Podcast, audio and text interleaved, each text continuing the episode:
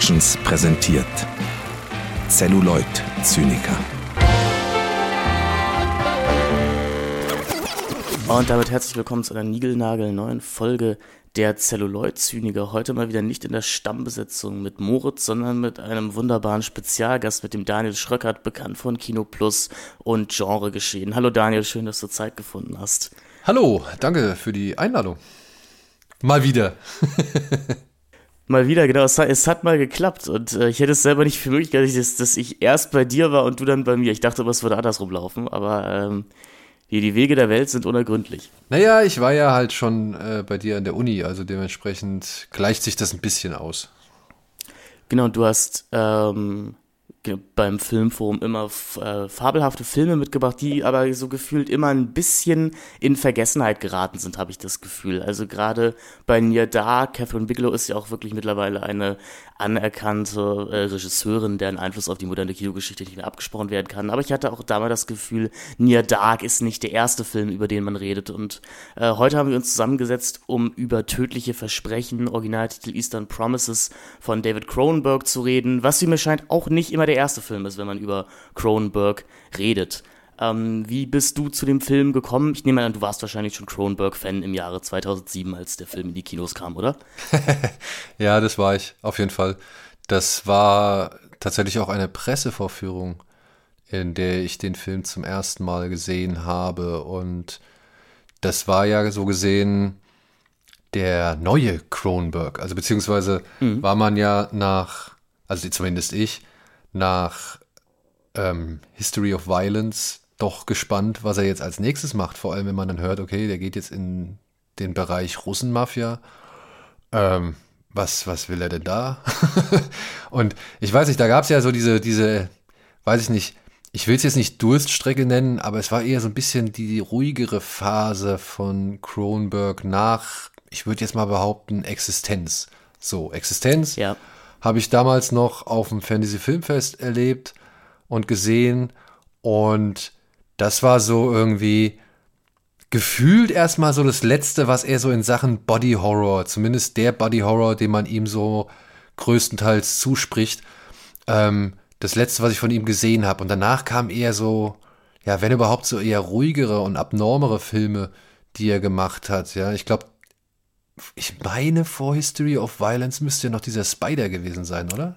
Genau, Spider ist noch vorher ähm, und ein anderer Film, den man, den man auch immer irgendwie übersieht. Äh, ähm, Ex, genau, ähm, nee, es ist tatsächlich nur Spider. Das nur Spider? gerade verwechselt. Es ist nur Spider. Ja. Ähm, aber die, die, dunkle, die dunkle Begierde ist viel, ist viel später. Ähm, aber es ist ja diese, diese Vigo Mortensen-Phase auch, die, die beginnt mit History of Violence. Genau. Und History of Violence, das war auch so ein Ding, da, da musste ich auch erst im Nachhinein lesen, dass das eine Comic-Verfilmung ist. Und ich fand den halt einfach gut. Das war so ein, ich weiß nicht, der, den Stoff hat man ja schon mal so oder so ähnlich gesehen, ne? dass da halt irgendwie ein Verbrecher von seiner Vergangenheit eingeholt wird. Es ist ja jetzt nicht allzu neu. Und trotzdem hat der Film irgendwie, weiß ich nicht, zum einen so dieses, diese Präzision von Cronenberg gehabt und dann halt natürlich auch die Härte so, ne? Das war alles echt immer so richtig schön unbarmherzig. Und dann aber hat der Film halt ja auch noch auf der Metaebene einiges erzählt und das war halt schon stark. So, also hätte ich nicht gedacht, vor allem mit Aragorn, ne? Also muss man ja auch sagen. Ähm, das war sowas, was man halt über, was ich überhaupt nicht. Ich meine, ey, Vigo Mortensen, wenn ich jetzt so sehe, ne, ich meine, er ist mir ja auch erst durch, durch Herr der Ringe so wirklich bewusst geworden. So, vorher habe ich den nur wahrgenommen aber nie irgendwie richtig auf den reagiert oder so. Oder er ist mir jetzt nicht irgendwie als Type so stark, äh, hat er sich so stark eingeprägt. Das kam erst mit, und ich muss es leider sagen, mit Herr der Ringe, obwohl ich gemerkt habe, wie viele Filme ich vorher schon mit ihm gesehen hatte, aber da war er halt einfach nur, ja, absolut, ja gut für das, was er da irgendwie machen sollte. Da war ja keine große, also ich habe ihn halt nie in großen Hauptrollen gesehen. Und dann halt History of Violence, wo ich mir dachte, okay, erst diese, diese, wenn ich mich recht entsinne, ist da doch diese ausgedehnte Sexszene Mit Maria Bello, oder? Äh, genau, es gibt zwei relativ ausgedehnte Sexszenen, was ich sowieso sehr spannend an Violence, also an History of Violence finde, dass es so, glaube ich, einer der letzten Hollywood-Filme ist, in dem überhaupt Sex stattfindet. Ja. Ähm. ja, also das zum einen und dann halt, wie gesagt, die Gewalt zum anderen äh, mit in, in Kombination mit Vigo Mortensen, das war schon, ja, das war schon cool, das war schon irgendwie aufregend, das war schon einfach echt ein, ein astreiner Film, so. Und dann hieß es halt, okay, jetzt wieder Vigo Mortensen, aber dann noch obendrauf äh, Naomi Watts, Vincent Cassel und Armin Müller-Stahl. Ja, im, im, im russischen Milieu so. Okay. Und dann hat man ja dieses erste Bild gesehen von, von Vigo Mortensen, wo er so zu tätowiert war. Und da dachte ich nur so, okay, was macht er jetzt? Ja, und dann kommt er mit diesem Film um die Ecke. Und ja, ich weiß nicht, inwiefern ich jetzt schon ins Detail gehen soll. Aber ich saß in der Pressevorführung und war erst so, ich habe mich noch geärgert, ich weiß doch, das weiß ich noch genau. Das weiß ich noch bis heute, ich kam etwas zu spät. Ich habe den ganzen, also ich habe den Anfang nicht ganz mitbekommen so.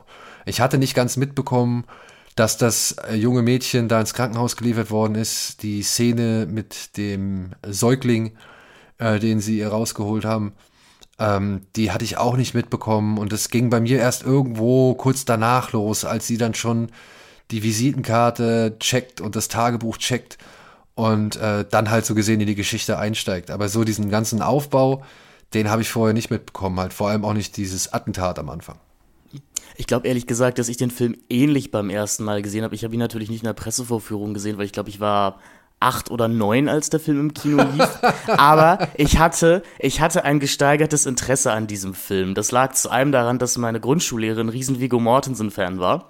Ähm, natürlich auch durch Aragorn und uns äh, eines Tages erzählte, dass sie mit ihrem Freund gestern im Kino gewesen wäre und diesen Film Tödliche Versprechen gesehen hätte und der den sehr gut, aber auch sehr grausam gefunden hätte. Und ich hatte Respekt vor dem Film, weil äh, auf der McDonald's Kinozeitschrift äh, das Plakat drauf war mit diesen überkreuzten Händen. Ja. Und ich konnte das überhaupt nicht einordnen als Kind, was das für ein Film sein soll. Und stand da auch dieses jede Sünde hinterlässt eine Spur, ähm, das ist was die etwas merkwürdige deutsche Tagline ist. Ähm, und ich, ich hatte einen heiden Respekt vor diesem Film mit acht Jahren. Äh, hab mich dann gefreut, als er, glaube ich, jetzt äh, drei, vier, fünf Jahre später mal auf dem ZDF lief. Ist irgendwie, habe ich das Gefühl, auch so ein klassischer ZDF-Montagskrimi-Film so diese 22.15 Uhr Schiene. Und da habe ich ihn mir mal aufgezeichnet und ich glaube, ich bin auch erst damit eingestiegen, dass äh, Naomi Watts bei, bei Armin Müller-Stahl klopft. Also sehr lustig tatsächlich. Also ich glaube, die ersten fünf Minuten habe ich auch nicht mitgeschnitten im wahrsten Sinne des Wortes. Ähm, fand den aber wahnsinnig beeindruckend mit 12, 13. Ich wusste da, glaube ich, noch nicht wirklich, wer David Cronenberg ist. Ich wusste, dass es diesen Film Videodrome gibt, aber da war mir irgendwie, ich werde werd mir den wahrscheinlich niemals ansehen. Der war damals, glaube ich, in Deutschland auch noch nicht ja, erhältlich. Ich weiß gar nicht, wann äh, Videodrome deindiziert worden ist. Mhm. Aber ich bin ja wirklich eben mit dieser zweiten Cronenberg-Welle eingestiegen, also mit seinen etwas ruhigeren Charakterdramen und musste mir die klassische Body-Horror-Phase äh, dann erst so ein bisschen rückblickend erarbeiten. Aber ich glaube auch für, für meine Werdung so als Filminteressierter war Tödliche Versprechen sehr, sehr wichtig und deswegen freue ich mich jetzt auch sehr mal drüber zu sprechen, weil ich, ich habe das Gefühl, der Film ist ein bisschen in Vergessenheit geraten, weil man erinnert sich wahrscheinlich an eine Sequenz in einem Londoner Badehaus, hm. wenn man über diesen Film spricht. Ähm, und vielleicht nicht an, an die anderen Sachen. Du hast schon die Ruhe des Films angesprochen. Es ist schon so ein bisschen ein Altwerk, habe ich das Gefühl, in dem hier wirklich auch betont ruhig und zurückgenommen inszeniert wird, also als würde Cronenberg uns so zwischen den Zeilen auch sagen, ich muss hier niemandem mehr was beweisen, bis dann eben die, diese Badehaussequenz kommt. Mhm. Naja, aber naja, würde ich jetzt nicht behaupten. Also, nee, da würde ich sogar ein bisschen widersprechen. Ich meine, okay. nicht, also ich gebe dir recht, er macht das mit einer Ruhe und Unaufgeregtheit, ähm, die für so einen Altmeister spricht, also für jemand, der wirklich schon Erfahrung hat. Und ich finde, einhergehend ähm, ist dann halt einfach die Präzision das Entscheidende bei diesem Film. Mhm. Dieser Film ist ja wirklich so ungeheuer präzise. Da ist ja kein Gramm Fett zu viel dran. So, da gibt's ja, also ich, mir, würde, mir würde jetzt eigentlich keine richtige Szene einfallen, wo ich sage, ja, die kann auch weg. So. Und, aber er steigt ja schon richtig krass ein. Also der kriegt ja, du kriegst ja am mhm. Anfang direkt diesen Kehlschnitt mit, der ja nochmal wirklich also wirklich, der wirklich fies aussieht. Ähm, und dann siehst du diese Entbindung, ne? Und ich meine, diese Entbindung ist schon, also da geht er ja auch viel weiter als, sag ich mal, andere Regisseure zu dem Zeitpunkt gerade. So, ja. Also mhm. auch was so ein bisschen ja. einen Film angeht, ne? Ich meine, da sind drei bekannte Leute drin, ne? Also, das, also drei bis vier, ne? Ja, also äh, Armin Müller-Stahl. Es ist ja so ein bisschen die Phase, wo, wo der viel in Hollywood macht. Ich glaube, The International kommt, kommt ungefähr zur gleichen Zeit raus. Ähm, aber ja, die Leute gehen in den Film wegen Viggo Mortensen, Cassell und Naomi Watts. Da genau. hast du sicherlich recht. Also das fand ich schon, also er, er trumpft am Anfang schon mal einmal gut auf, um zu sagen, ey Freunde, guckt mal, ihr seid, ihr seid hier auf jeden Fall in einem Film von mir. ja. Ähm. Mm, da, hast, da hast du recht. Ich glaube, ich, ich empfand das, glaube ich, als nie so hart, weil man aus, diesen, aus dieser Art von Mafia-Gangster-Filmen ja häufig auch gewöhnt ist, dass die mit so einer gewissen Gewaltsequenz einsteigen. Okay, also da gebe ich ja auch recht. Sei es Goodfellas oder Casino, ähm, oder American Gangster oder sowas, die steigen ja meistens mit einem prägnanten Mord ein und springen dann irgendwo zurück. Und ich glaube, ich hatte das schon erwartet, dass, dass es äh, irgendwie in diese Richtung gehen wird. Ja, ich fand's, ich fand's halt nur, also ich finde, wie Kronberg hier die Gewalt inszeniert, ähm, ist auch so ein bisschen mehr in Richtung Scorsese-like so, ne? Also mhm. da wird schon mal irgendwie auch drauf gehalten, so, damit der Zuschauer auf jeden Fall den Schmerz oder irgendwie ähm, die, die Gewalt an sich, also die Tat an sich, das Resultat äh, richtig realisiert, ne? Also gerade bei dem Kehlenschnitt, also er hält ja schon mal drauf. So, bei dem Säugling hält er sich zurück. Ja, also das schlachtet er nicht aus, aber er macht schon klar, Freunde, guckt hier, das ist es und es ist scheißhart und es sieht auch wirklich verdammt gut aus. So, ja, also die, die Gewalt in diesem Film wird ja auch halt praktisch in Szene gesetzt, also beziehungsweise praktisch auf einer Klasse in Szene gesetzt, die ja wirklich wehtut. So, das ist mhm. ja echt top-notch an, an praktischen Effekten. Also diese, wie sie das mit diesen Kehlen da gemacht haben, dass das immer noch so weit irgendwie aussieht, das fand ich schon, das hat mich schon beeindruckt so, ja. Also ich saß halt in dem Film drin ähm, in den, also ich kam halt da rein und, und ähm, krieg dann ja noch die nächste, die, die eine andere Szene mit und dachte, also bevor es noch überhaupt ins Badehaus geht, und dachte nur so, ja, okay, also das ist schon, es ist schon, wenn er kann oder wenn sich Gelegenheit bietet, dann zeigt er auf jeden Fall das, was ihn halt früher so im praktischen Bereich auch ausgezeichnet hat.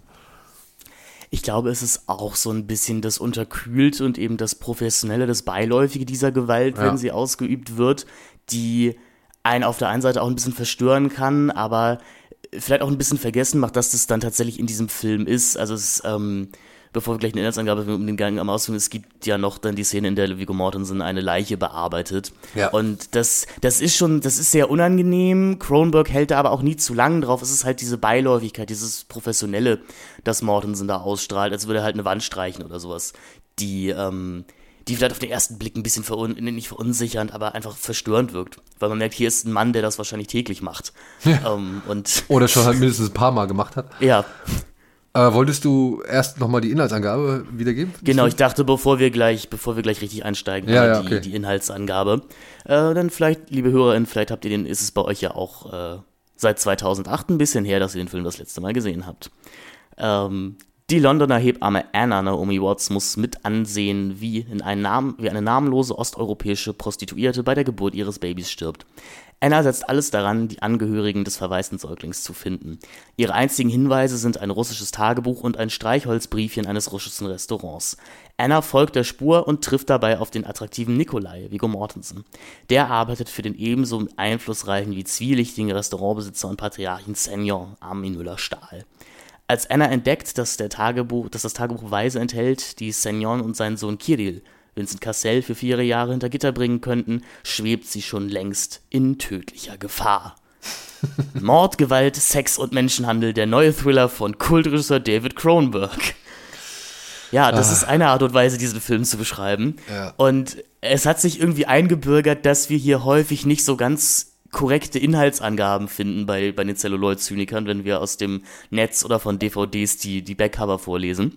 Das ist hier größtenteils korrekt, aber ich glaube, es ist ein, ähm, es ist nicht eine, es ist eine Visitenkarte, die sie im Tagebuch findet und kein Streichholzbriefchen. Ich glaube auch, das ist so eine, so eine, so eine Werbekarte. äh, von dem Restaurant. Genau, weil, weil Armin Müller-Stahl ja auch noch direkt sagt, ah, das ist, das ist noch eine Visitenkarte von vor der Renovierung. Ja, genau. Also, aber das, das ist in Ordnung. Also es geht nicht so komplett am Film vorbei wie Nein, manche anderen. Inhaltsangaben, die wir hier vorgelesen haben. Ich würde sogar fast sagen, es ist eher ein bisschen zu sehr gespoilt. ja, Ja. Also, die Information, was in dem Tagebuch drin steht, die hätte man, glaube ich, auch weglassen können, um das spannend zu umschreiben. ja, genau, weil es ist ja ähm, auch beim ersten Mal sehen zumindest eine gewisse Überraschung, dass Armin Müller-Stahl tatsächlich der Hauptantagonist dieses Filmes ist. Zumindest ging es mir mit zwölf Jahren oder so so. natürlich, natürlich hatte ich da, also ich, ich glaube, Armin Müller-Stahl war mir irgendwie ein Begriff, aber wie Kronberg ihn auch einführt als diesen bisschen kauzigen, aber auch lustigen, liebenswürdigen Mann mit Armin Müller-Stahls typischer ruhiger Stimme, man fühlt sich ja erstmal sicher bei dem, vor allem weil er eben entgegengesetzt wird zu seinem Sohn Kirill, gespielt von Vincent Cassel, der eben ein betrunkener und brutaler Wüterich ist. Und das, die wahrhafte Brutalität, die dann eben unter Armin Müller-Stahl schlummert, die sehen wir nie so richtig. Wir hören immer nur von der aus dem Tagebuch. Was, glaube ich, auch ein Teil der Klasse dieses Films ist, dass das die schlimmste Gewalt, die findet halt in unseren Köpfen statt, weil uns nur davon berichtet wird. Ähm, es hat mich aber auf jeden Fall beim ersten Mal gucken überrascht, dass sich Armin Müller-Stahl als der wirklich schlimme Mensch dieses Films rausstellt. Ich würde das aber auch vielleicht ein bisschen auf äh, das etwas zu junge Alter schieben, als ich den Film das erste Mal gesehen habe. Wenn man das jetzt nochmal schaut, es ist schon relativ offensichtlich nach, würde ich sagen, 20 Minuten, dass äh, Armin Müller-Stahl hier nicht den netten Großvater geben wird. Aber es ist natürlich ein nettes Spiel mit dem Image, das er bis dahin hatte. Ich meine, er hat bei Buddenbrooks den Vater gespielt und so weiter und so weiter. Schon nicht unclever besetzt.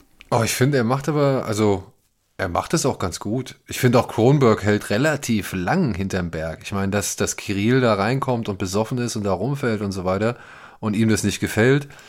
Ja, da, Das ist voll verständlich, ja. ne, Das, äh, da blitzt schon so ein erstes Anzeichen auf, dass der Mann da halt schon äh, eine gewisse Härte beinhaltet, wenn er dann auf seinen Sohn eintritt. Aber sein Sohn ist halt zum einen Vincent Cassel, ja, also jemand, der halt schon groß und ausgewachsen und relativ kräftig ist.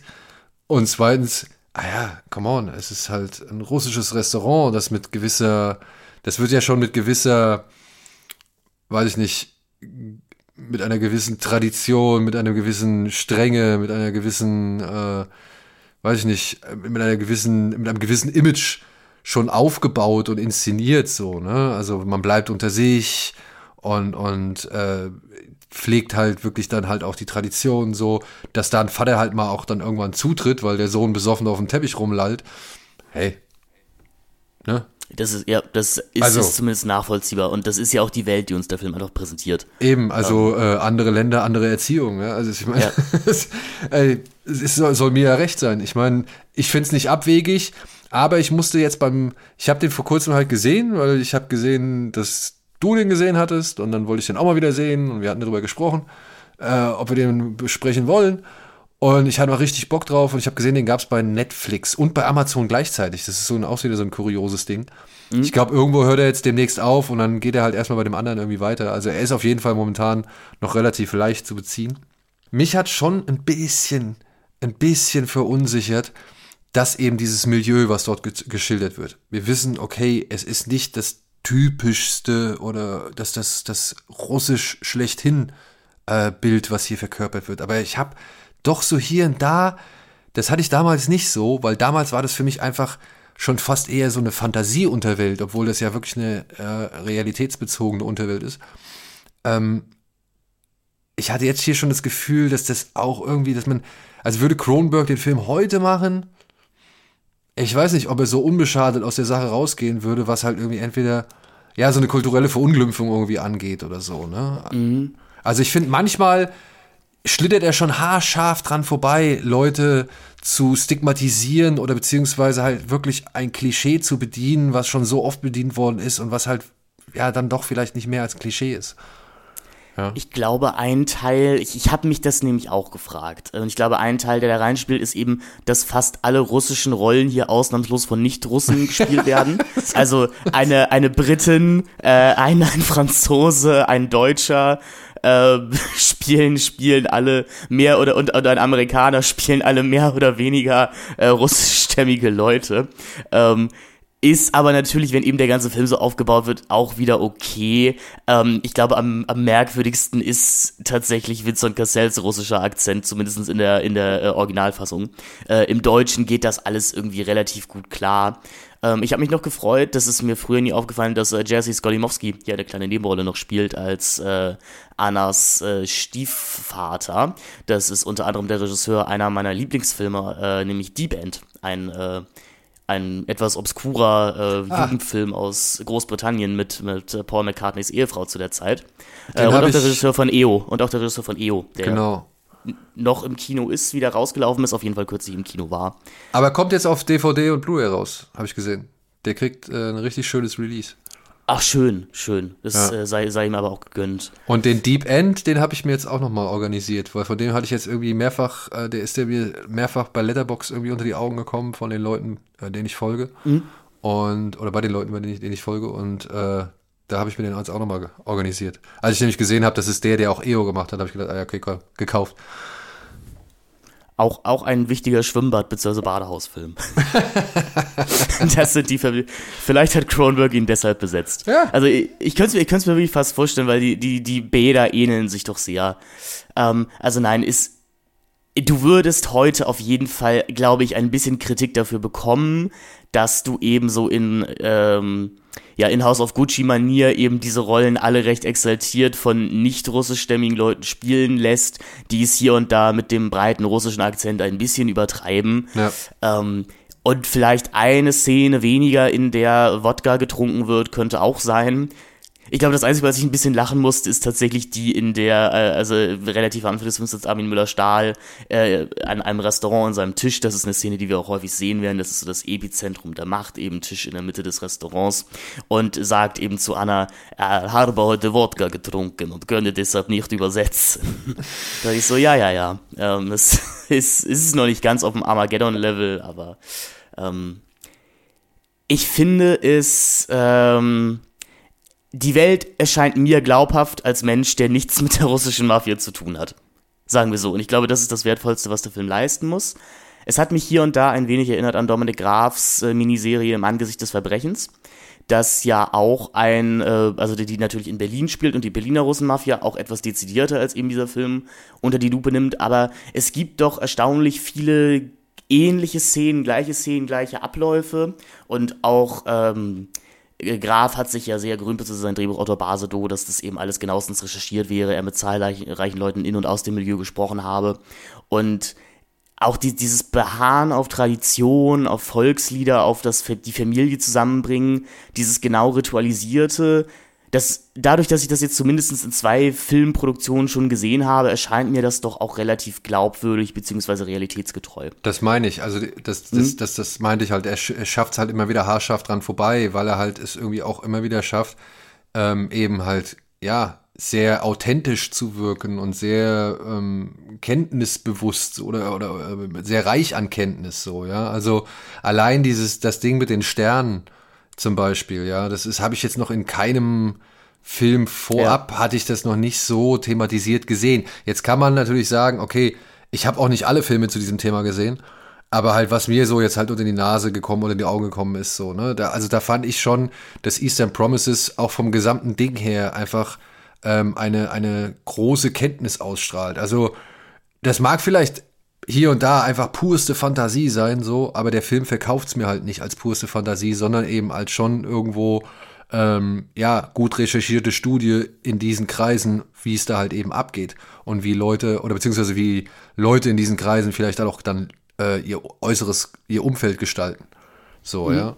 Und dementsprechend, also, ähm, hier und da habe ich mir gedacht, vielleicht liegt es dann aber auch halt echt an so, ja eben an der, was du schon gesagt hast, an der Besetzung. Also dass so ein Vincent Cassell mit seinem äh, Akzent, was eh Quatsch ist, ja, wenn die da untereinander babbeln, warum haben die dann Akzent so, ja? Also das ist so, das hatten wir heute bei bei Dings, bei äh, Mission Impossible auch, wo am Anfang, weißt, kannst du dich erinnern?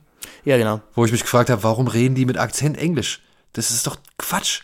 Die reden doch da eigentlich Russisch miteinander, also müssten sie doch akzentfrei reden.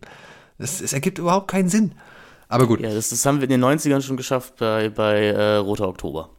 Ja, Der, stimmt. auch der ja eigentlich gezeigt hat, wie man es macht. Nach zehn Minuten einfach ins, äh, Genau, einfach ins, tiefste, überblenden. ins tiefste Englisch wechseln und fertig ist. Und dann kann auch Sean Connery einen russischen äh, U-Boot-Captain spielen. Und das fand ich clever. Das Ja. fand ich clever, weil äh, McTiernan macht's ja in dem Film sogar noch äh, richtig gut, dass er halt auf den Mund ranzoomt.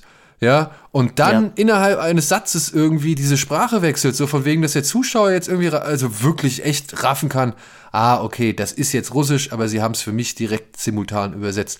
Also das ist doch, ist doch einfach richtig, meiner Ansicht nach. So hört sich immer an, als wären sie irgendwie nicht fähig, eine Sprache zu sprechen, so. Oder, ja. Ich habe mich halt gefragt, ob ähm, die Russen hier eventuell Russisch sprechen, wenn sie eben unter sich sind und auch, ähm, auch in Szenen mit Menschen, die kein Russisch verstehen, eben auch nicht verstanden werden wollen. Das kommt aber auch nicht so ganz hin. Das ist, es ist halt noch, glaube ich, diese typische Ende 90er, Anfang 2000er Art des in Anführungszeichen internationalen Thrillers, in denen man halt hier und da mal so einen so Brocken Russisch, Russisch äh, rein, reinstreut. Mit den ein, zwei Sätzen, die die, die Schauspieler dann, dann lernen. Man muss es halt auch sagen, ne? Es sind ja, also wir lernen ja auch anhand der ersten Figuren, die wir im Film sehen, dass da einige halt besser Englisch sprechen können und andere weniger. Ja. So, also und es, man, man muss es ja dann so sagen, es ist ja alles, äh, es sind ja alles Migranten, beziehungsweise es sind ja in x-ter Generation, so, die aber halt auch in ihrem Mikrokosmos leben. Ähm, dass die von mir aus gebr- gebrochen Englisch untereinander reden, finde ich da auch noch legitim. Dafür ist der Spiel, also spielt das ja in London. Aber bei so Filmen, die halt in Russland spielen, wo die Russen halt gebrochen Englisch sprechen, das ist für mich immer ein, ein großes Rätsel. Ja, das ist das, ich glaube, das wurde lange mit Authentizität verwechselt. Oder halt mit, mit dem Bild, wie der Kinogänger sich als so einen Russen vorstellt. Ja, aber, Aber ja. wir bewegen uns, ich, ich, ich weiß voll, was du meinst, wir bewegen uns aber ja eigentlich davon weg. Und ich habe das Gefühl, wenn es im Kino noch gemacht wird, wie bei einem House of Gucci oder so, dann ist es auch wirklich darum, irgendwie einen Künstlichkeitsfaktor hinzuzufügen. der, der dann auch bewusst, also der dann auch bewusst vom Kino, vom Kinopublikum so wahrgenommen werden will, weil anders kann ich mir House of Gucci halt auch nicht erklären. So, das. ich meine, ich könnte es mir halt erklären, dass Ridley gesagt hat, ja, macht mal. Weil anders kann ich mir allein Jared Leto nicht erklären. Weil, Ja, ich meine, Jared Leto ist seine Entgleisung. also Jared Leto spielt in seinem eigenen Film mit oder hat sein eigenes Drehbuch gehabt, aber das kannten alle anderen nicht so. Ja? Also ähm, deswegen, ich glaube, Ridley, pff, mach mal. So, aber wer halt nicht einfach gemacht hat, sondern der halt wirklich sich meiner Ansicht nach da wirklich Gedanken gemacht hat, ist eben halt Herr Cronenberg. Genau, ähm, tatsächlich basierend auf einem Drehbuch von Stephen Knight, der unter anderem ja auch noch den äh, sehr schönen Loki geschrieben Oh hat. ja, mit, super Film. Äh, mit Tom Hardy und die Tabu-Serie. Also, und zuletzt eben Spencer, den ja vielleicht einige von euch auch gesehen haben, nochmal eine große Rolle für Kristen Stewart gewesen. Ähm, habe ich auch das Gefühl, also ich, ich mag seine Drehbücher, denn du hast vorhin äh, schnörkellos erwähnt oder eben kein Gramm Fett zu viel und das habe ich bei seinen Drehbüchern häufig das Gefühl. Das, ähm, klar, es ist auch immer ein Zusammenschluss zwischen Regie und Drehbuch, aber in diesem Film wirklich jede Szene bringt hier eigentlich irgendwie den Plot voran oder dient sonst im weitesten Sinne dazu, uns irgendwas über die Charaktere zu erzählen. Und das ist auch gerade irgendwie verglichen noch mit der heutigen Kinolandschaft echt ein Genuss, einen Film zu sehen, der knapp über 90 Minuten geht, aber eine Geschichte, aber ich danach das Gefühl habe, ich habe eigentlich eine Geschichte von zweieinhalb Stunden ja, gesehen. Ja. Also der Film wirkt irgendwie, obwohl er halt so konzentriert ist und eigentlich auch nur einen relativ kleinen Kreis innerhalb eines Milieus oder Umfeldes beleuchtet, ähm, wirkt er halt deutlich größer irgendwie, bedeutungsvoller, schwerer, keine Ahnung. Also der und auch, ich hatte irgendwie auch, das ist wieder dieser, ich glaube, das ist dieser, dieser, wie sagt man dazu, Streisand-Effekt, wenn man sich irgendwas in seinem Kopf vorstellt und es so lange sich vorgestellt hat, bis man halt glaubt, es ist die Wahrheit so. Also ähm, ich hatte immer noch irgendwie das in Erinnerung, dass sie nochmal zurück zu Simon gehen, nachdem Vincent Kassel mit dieser Sporttasche am Wasser war. Ja, wenn du verstehst, was ich meine. Ja, ja. Ja, ich hatte da irgendwie hatte ich in Erinnerung, dass, dass ja, dass das, was man am Ende mit Viggo Mortensen sieht, dass das noch mal eingeleitet wird. Also dass das noch so eine Art Herleitung bekommt, so. Ähm, und nee, ist nicht. Nee, es äh, ist nicht. Und auch das ist ja diese, ähm, es ist halt ein Film, habe ich auch das Gefühl, der auch wirklich einen ja, wie, ich will es nicht erwachsenes Publikum nennen, aber auf jeden Fall auch einen aufmerksamen Zuschauer voraussetzt. Und ich habe auch das Gefühl, ein Zuschauer oder eine Zuschauerin voraussetzt, die sich auch schon ein bisschen mit diesem Gangsterfilm-Genre auskennt. Weil ehrlich gesagt, wirklich neu sind die Geschichten nicht, die uns hier erzählt werden. Da ist die Geschichte irgendwie zwischen einem Vater-Sohn-Konflikt, ähm, also eben die, die alte Generation, die ihr Unternehmen noch auf gewissen Familienwerten aufgebaut hat, gegen eine etwas unfähigere jüngere Generation, die in einem Reich, vielleicht in einer, in einer gewissen Art von Reichtum aufgewachsen sind und damit nicht umgehen können. Ähm, da ist die Geschichte eben der, der Außenstehenden, die in ein Milieu reingedrückt wird, in dem sie gar nicht sein möchte. Und ähm, also leichte Spoilerwarnung hier und da einmal an der Stelle. Ich äh, es trübt aber nicht den Genuss an diesem Film, gewisse Sachen zu wissen. Die klassische Undercover-Cop-Geschichte findet sich auf den letzten zehn Minuten des Films auch noch hier drin.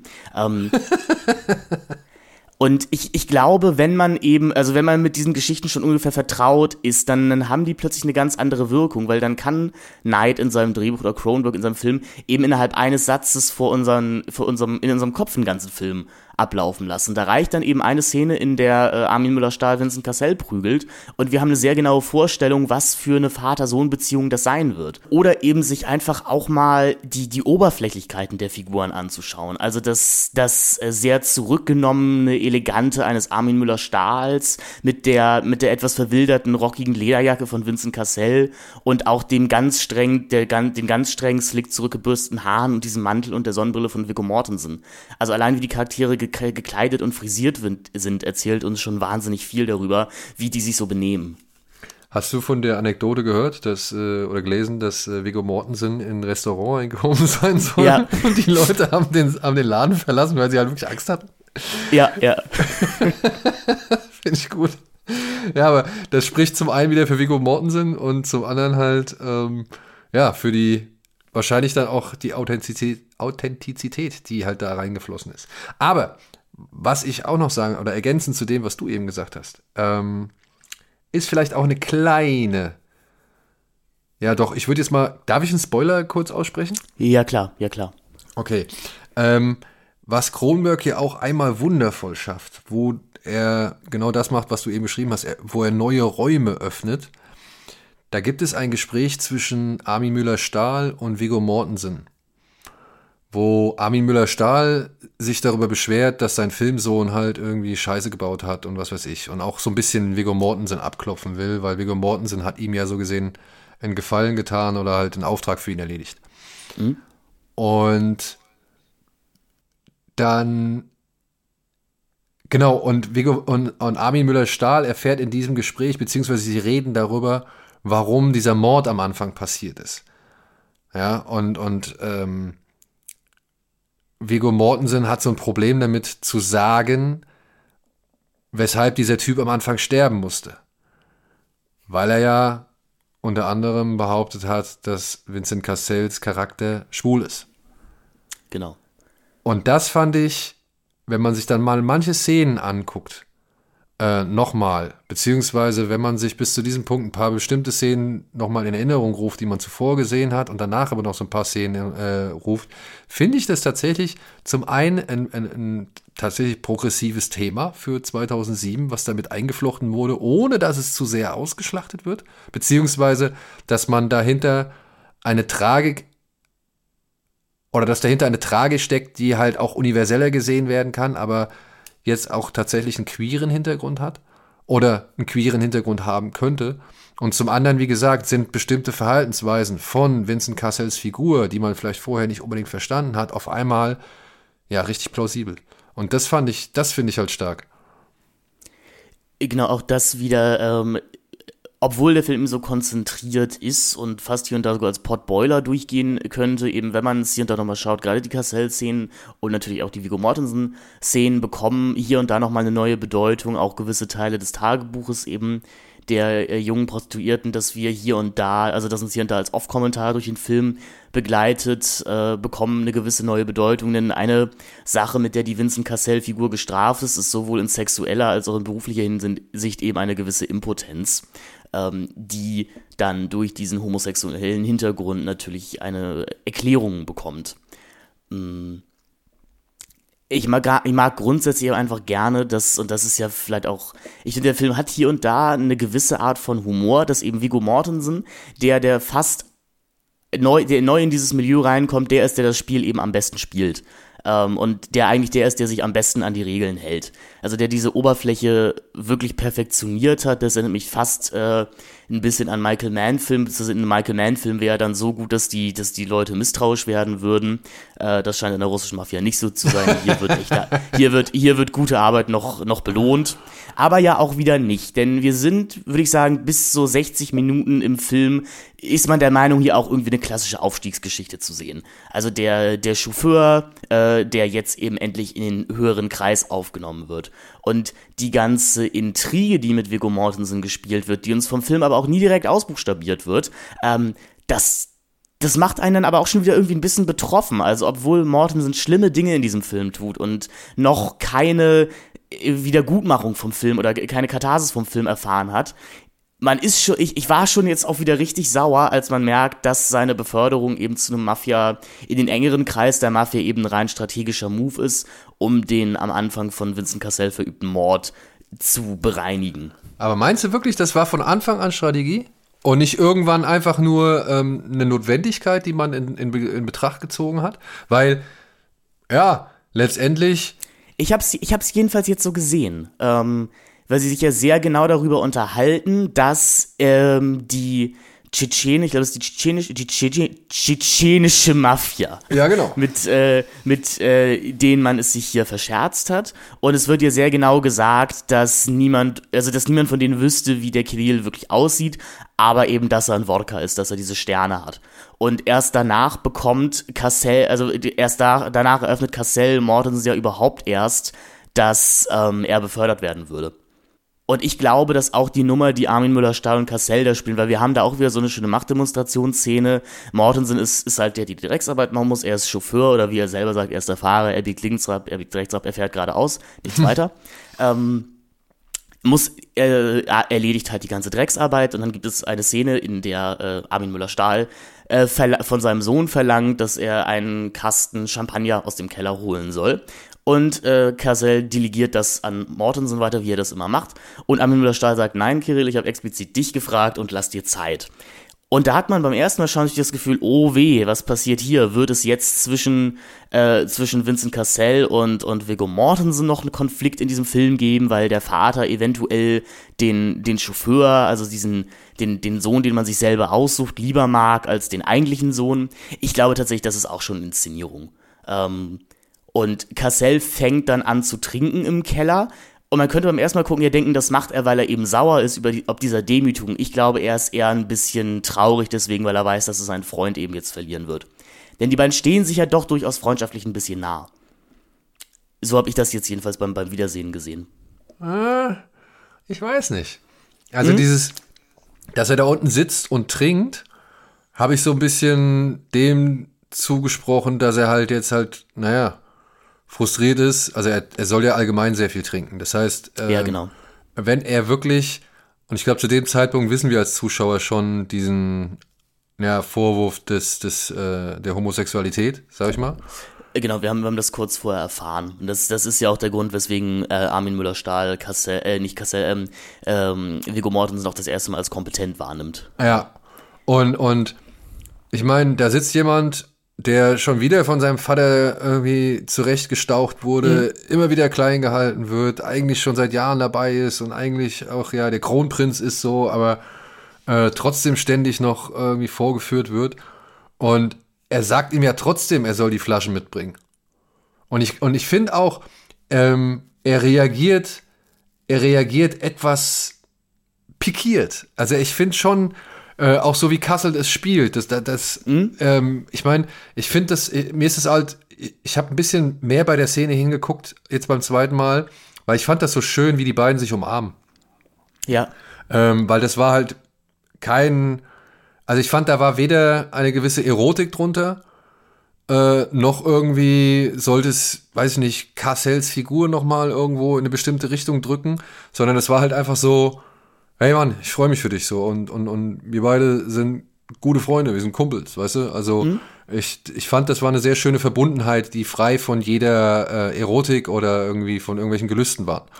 Und danach reagiert er aber schon recht schnell plötzlich wieder so, ah, verdammt, der weiß etwas, was ich nicht weiß, obwohl ich der Kronprinz bin. Also so habe ich das jetzt auch beim zweiten mhm. Mal noch wahrgenommen. So. Deswegen, ich glaube, der hat schon da irgendwie aus Frust da unten gehockt und gesoffen und war sich immer noch dessen bewusst, dass er die Flaschen irgendwie mit hochbringen soll, aber wollte dann halt irgendwie warten, bis ja eben Viggo Mortensen runterkommt und ihm die Arbeit abnimmt. Ähm, weil, ja, er, er reagiert mir ein bisschen zu, zu zickig, kann ich das sagen? Also, ja, klar, er, er reagiert schon zickig.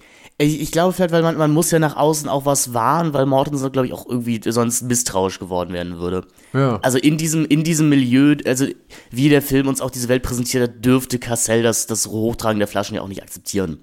Ähm, also das, das müsste er ja immer an, an, sein, an, sein, an, an den Untergebenen weiter, äh, weiter delegieren ich, ich glaube auch, dass oberflächlich die Szene, also nicht oberflächlich, ich glaube auch, dass die Szene genauso gelesen werden soll, wie du es gerade gesagt hast. Ich finde aber, wenn man um den Ausgang des Filmes weiß, dann könnte man da eventuell auch noch eine Doppelbödigkeit drin sehen, die vielleicht aber auch gar nicht drin ich mein, ist. Ich meine, er sagt ja auch zu ihm, ne, ihm tut's leid, er wusste nicht, was Papa da irgendwie vorhatte mit ihm und keine Ahnung so, ja. Ähm, ey, wenn's, wenn's so eine wirklich eine perfide Nummer und, und wenn sie auch wirklich allein von Semyon äh, geplant worden wäre, dann Hut ab. So. Also wirklich, muss, muss ich sagen, ey, das ist. Ich glaube, von Semyon ist sie nicht geplant, auf gar keinen Fall. Dafür wird uns im Film auch nicht als fähig genug beschrieben. Ich, ich, ich könnte mir vorstellen, dass das Papa da ein Machtwort gesprochen hat und gesagt hat, äh, so läuft das jetzt. Ja. Aber äh, du, du hast recht, er ist, er ist schon authentisch traurig äh, über, über diesen Verrat. Aber ich finde die Idee, dass das halt doch, ein, sag ich mal, ein Schauspiel war, um Mortensen genau in die Position zu bringen, in der er dann landet, ähm, finde ich auch reizvoll. Also wenn, mhm. wenn man den Film so halbwegs so lesen kann, ey, ist doch cool. Also das spricht ja nur noch mehr für den Film. Denn ähm, ich finde halt schon, ich weiß nicht, ob der auf der Metaebene so viel hat wie, wie ein History of Violence. So. Äh, genau, oder, oder eben andere Cronenberg. Oder andere, das genau. habe ich, ja. Oder andere Cronenberg. Das habe ich mich nämlich auch gefragt. Also gerade diese, diese Viggo Mortensen-Phase von Cronenberg, wo man ja sagen könnte, das sind fast schon irgendwie Prestigefilme, die er hier inszeniert. Also Filme mit einer, mit einer Besetzung, die das Arthouse-Kinopublikum gerne sieht. Ähm, vielleicht auch mit, ein bisschen mit denen aufgewachsen ist und ob seiner eruptiven Härten ist Eastern Promises, glaube ich, auch ein Film, den den auch so Eltern ganz gerne, oder den meine Eltern zum Beispiel auch ganz gerne mögen. Weil, wie gesagt, da sind ja auch ein paar attraktive Herren drin. Ähm, und ich habe mich halt auch gefragt, wie passt der Film ins Werk von Cronenberg? Ein recht spannender Satz fällt hier nämlich The Body Remembers. Also es geht hier eben um die Tattoos, die eine Lebensgeschichte erzählen. Und äh, wo Cronenberg eben früher Körper zerstört hat, erzählt er eben hier davon, wie Körper an sich eine ganze Geschichte erzählt, erzählen können. Das ist mit den Tattoos vielleicht ein bisschen sehr offensichtlich äh, dargestellt, aber er sucht sich dann eben auch eine Welt, in der das erzählt werden kann. Das sind zumindest die Verbindungen, die ich, ge, die ich ge, ge, gezogen habe zu seinem vorherigen Werk. Oder, man muss aber auch mhm. mal sagen, das wäre jetzt, wär jetzt auch wieder ein Spoiler, ne? Aber jetzt sind wir schon, jetzt haben wir schon 45 Minuten fast auf der Uhr. Also jetzt, wer bis jetzt noch dran ist. ist und, hat und, den Film wahrscheinlich schon gesehen oder ist vielleicht jetzt überzeugt, dass es, dass man diese 95 Minuten, 95 bis 97 Minuten je nach Abspielung durchaus mal investieren sollte. Ja, auf jeden Fall. Also bis hierhin, sagen wir mal, wenn es noch nicht zu viel war, auf jeden Fall anschauen. Wirklich auf jeden Fall anschauen. Ähm, genau, und jetzt wirklich absolute Spoilergefahr. Aber ich muss halt sagen, ne, auch das Ding, wenn man jetzt erfährt, ich weiß nicht, ob, ob äh, Nikolai, Nikolai heißt der, ne? Die, die Figur von Viggo Mortensen.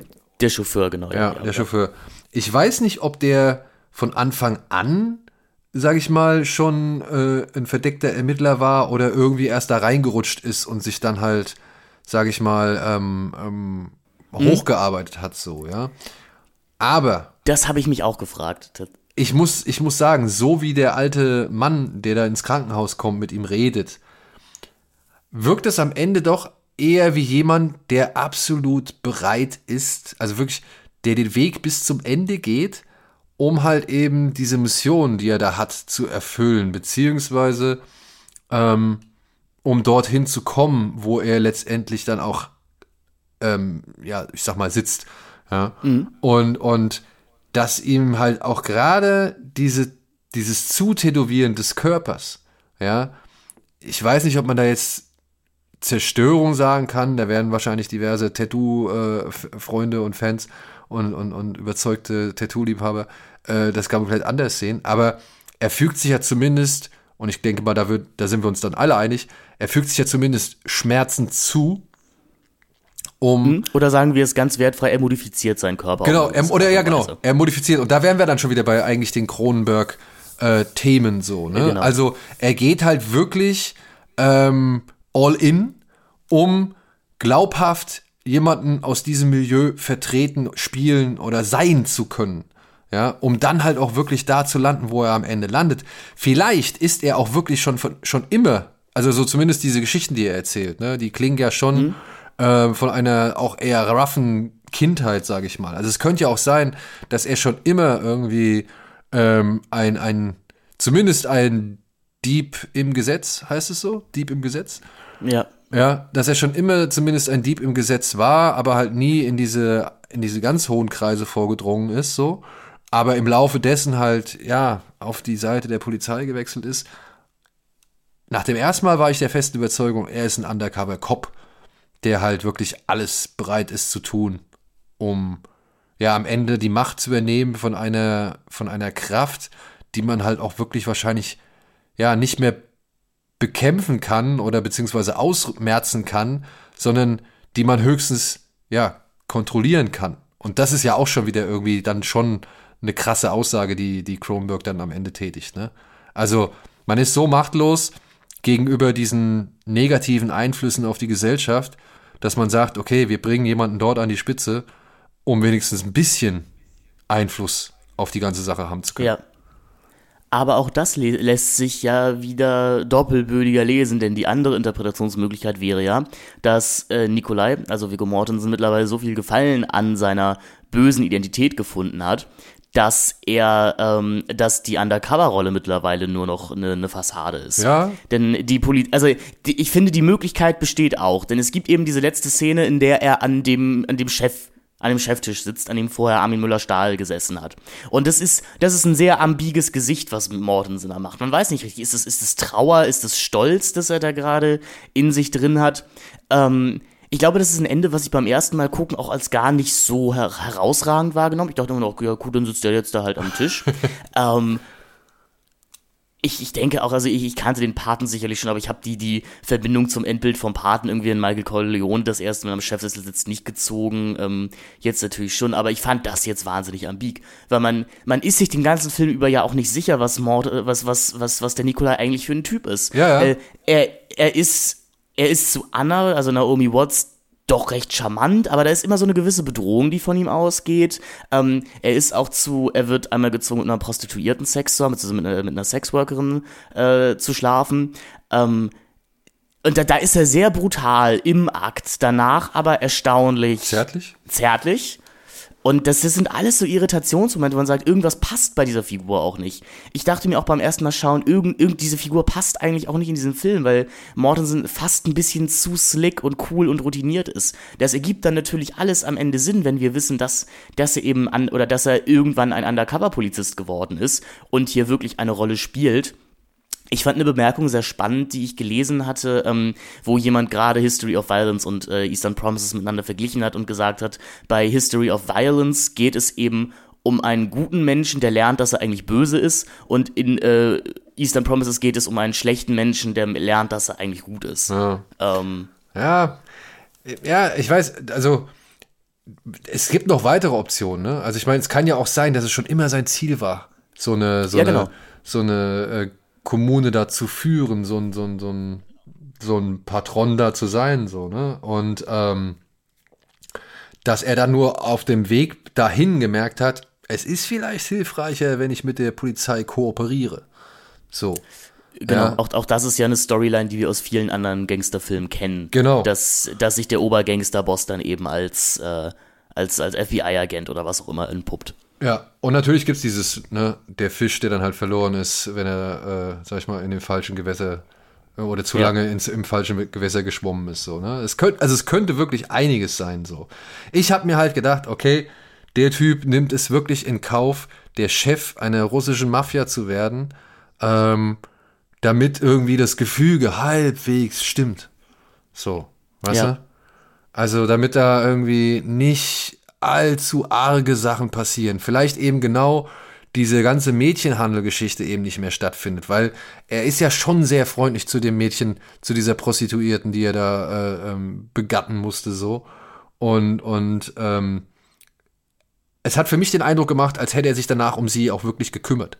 Dass sie halt Ja. irgendwie wegkommt oder das und das macht oder sonst irgendwie zurechtkommt, so, ne? Also, Er legt, er legt ihr ein größeres Bündel Geld hin und sagt, äh, stay alive a little longer. Ja. Aber eben lange, also eben so lange, bis er halt irgendwie noch was anderes in die Wege leiten konnte. Also so habe ich es aufgefasst so. Weil es Ja. passt, würde für mich zu dem Typ passen, den wir halt teilweise dann mitbekommen haben. Aber der halt auch, wie gesagt, dann so ein eiskalter Profi ist, dass er halt wirklich diese ganzen grausamen Sachen eben halt auch problemlos erledigt, ähm, wenn es drauf ankommt, ne? Um ja nicht irgendwie halt aufzufallen. Weil wahrscheinlich wäre es noch 10.000 Mal schlimmer, wenn sie irgendwann rauskriegen würden, dass er ein Spitzel ist. Genau, wenn es eben nicht abgesprochen ist, wie wir, wie wir gerade auch schon ver- vermutet haben. Also wenn, wenn, wenn, tatsächlich die, die reine Geschichte, die im Drehbuch steht, dass, dass er ein Undercover-Cop ist und nur verdeckt in der Operation ist und eigentlich ein Polizist ist, dann, dann wäre das natürlich schlimm. Ähm, was, was euch HörerInnen vielleicht aufgefallen ist, wir haben ja am Anfang Naomi Watts als Anna erwähnt und noch kein einziges Mal über sie in diesen bald 50 Minuten, die dieses Gespräch andauert, gesprochen die Frauenrollen kommen in diesem Film nicht besonders gut weg. Ich meine das gar nicht mal als Kritik, weil ich sagen muss, jeder Film muss eine gute Frauenrolle haben. Ich habe halt das Gefühl, sowohl das Drehbuch als auch Cronenberg interessieren sich nur an einer sehr gewissen Oberflächlichkeit für die Frauen. Sie wollen uns eben dieses russische Mafia-Milieu darstellen als ein als ein Klima, als ein Umfeld, das zu Frauen nicht gnädig ist, in dem Frauen eben eine reine Ware sind und gnadenlos, ver gnadenlos verheizt werden. Und Naomi Watts dient eigentlich nur als reines Plotvehikel, um uns irgendwie in diese Welt reinzubringen, ähm, mit der wir fast dann ein bisschen zu viel Zeit, finde ich, verbringen dafür, dass der Film sich eigentlich gar nicht für ihre Geschichte interessiert. Oder wie hast du das gesehen? Ja, also ähm, ich finde es ein bisschen schade, dass sie hat ja schon eine Hintergrundgeschichte, das ähm, erfahren wir ja schon. Ja. Und es wird auch noch mal zu einer, ich würde sagen, richtigen Konfliktsituation, weil ihr taktloser Onkel ja halt einfach im Wodka-Rausch auch einfach nur dumme Scheiße von sich gibt. So. Äh, muss man ja mal fairerweise sagen. Ja, ja. Ähm, also da ist Potenzial da und auch die. Ich muss sagen, ich, ich, ich, ich mag diese kleine, zarte Romanze zwischen ihr und Viggo Mortensen so, weil ich finde, es gibt dem halt dann nochmal eine kleine Zusatztragik, in dem Mortensen natürlich weiß, ey, ich könnte hier auch vielleicht glücklich werden mit einer Frau und einem Kind, so ist doch, ist doch schön. Wär, wäre vielleicht, sie ist so, so ein bisschen, und das ist so das, glaube ich, warum Mortensen sich auch eine Zeit lang auf sie einlässt. Sie ist so ein bisschen das Versprechen, was niemals für ihn in Erfüllung gehen wird. Genau, sie, sie ist halt die Verbildlichung des anderen Immigrationsweges. Also, Ja. ähm, du kannst halt anscheinend die Wahl zwischen, du kannst dich in die Gesellschaft einfügen und eben eine, eine Hebamme oder sowas werden, ähm, was aber auch ja kein, kein richtig hoher Job ist. Zumindest äh, Naomi Watts scheint einfach eine Krankenschwester zu sein. Ähm, oder du hast eben den, den Weg der Unterwelt, der eventuell äh, einen Aufstieg für dich äh, beinhaltet, aber eben dann am Rande der Legalität oder nicht am Rande, jenseits der Legalität stattfindet. Obwohl man auch nicht mal das mit der Migration so wirklich, ähm, also es ist auch eine, eine Möglichkeit, die mit reingelesen werden kann.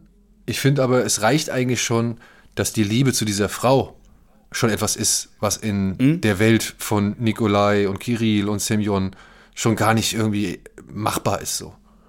Ja. Also wirklich, das ist ja ein, ein Ding der Unmöglichkeit eigentlich, weil früher oder später würde ihm halt diese Welt wieder klar machen, dass ja, dass beides bedroht ist. Ja. Genau, und dass, dass die Frau wie auch das Verhältnis oder die Art, wie Armin Müller-Stahl über nicht über seine Frau und auch über seinen Sohn redet, dass eine Frau in dieser russischen Welt eben größtenteils dazu da ist, dir einen Stammeshalter zu schenken. Ja. Ja. Und ja, also, ja, sie ist schon ein bisschen mehr Vehikel. Ähm, da hätte man vielleicht doch hier und da etwas mehr rauskitzeln können. Aber ich finde, A, Naomi Watts macht es wie immer solide. Ich finde auch gut, dass sie B diesmal ähm, nicht irgendwie wieder freizügig gezeigt wird oder so. Also, dass sie sich nicht wieder irgendwie äh, entblößen muss, so für irgendwie ein, zwei Momente oder sowas. Ähm, das hat sie damals in ihrer Hochphase. Oh mein Gott, du hast total recht. Ja, stimmt, das ist diese Mitte 2000er Phase, Ja, in der es- Naomi Watts sehr viel nackt ist. Ja. Ja, also wirklich, es, es tut mir leid. Also sie war wirklich sehr häufig nackt zu sehen und ähm, nicht, dass ich das irgendwie äh, schlimm finde oder beziehungsweise, äh, dass ich das irgendwie nicht gerne sehen würde. Aber ähm, es ist halt schon auffallend, wie oft sie sich in ihren Rollen ausziehen musste. Und das ist so im Rückblick betrachtet halt vielleicht dann auch gerade äh, auf so konzentriert auf einen bestimmten Zeitraum. Ja, weiß ich nicht, ob das unbedingt für die Industrie spricht oder für, ob das wirklich in jedem Film sein musste. So. Und da fand ich es halt schon mal ganz angenehm, dass sie hier einfach nur spielen durfte. Und das kann sie halt meiner Ansicht nach auch immer ganz gut. Gerade jetzt so eine Rolle ähm, war meiner Ansicht nach für sie perfekt. Ja.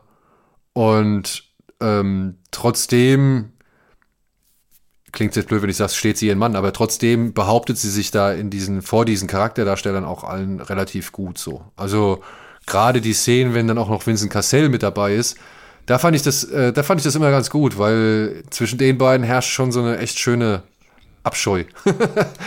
eine, eine schöne Abschirm ist, es treten halt einfach so drei sehr verschiedene Arten des Schauspiels aufeinander. Also halt das, das doch recht exaltierte, was Cassell eben auch immer gerne macht, äh, das sehr unterkühlte, emotionslose von, äh, von, von Viggo Mortensen und ich habe das Gefühl, die gewisse Alltäglichkeit, die Naomi Watts immer au häufig ausstrahlt in ihren Filmen, Ja. die ja auch gerne besetzt wurde als eben die, die Allerweltsfrau. Ja, Oder ich mein- eben, ja. Wie oft war die jetzt Mutter und wie oft war sie in irgendeinem Remake dabei, so, ne? Also es ist so, ähm, das war, sie war die Allzweckwaffe, muss man ja einfach mal sagen. Für Genau. eben eine ganze Zeit lang. aber natürlich auch ein Name, sicherlich für so einen Film recht, auch irgendwie wichtig. Äh, es ist ja noch nicht ganz die Phase, habe ich das Gefühl, in der Cronenberg auch außerhalb einer Filmkennerblase komplett rehabilitiert ist. Also in, in der wirklich auch die ganze Filmwissenschaft sagt, das ist eigentlich ein richtig toller Typ.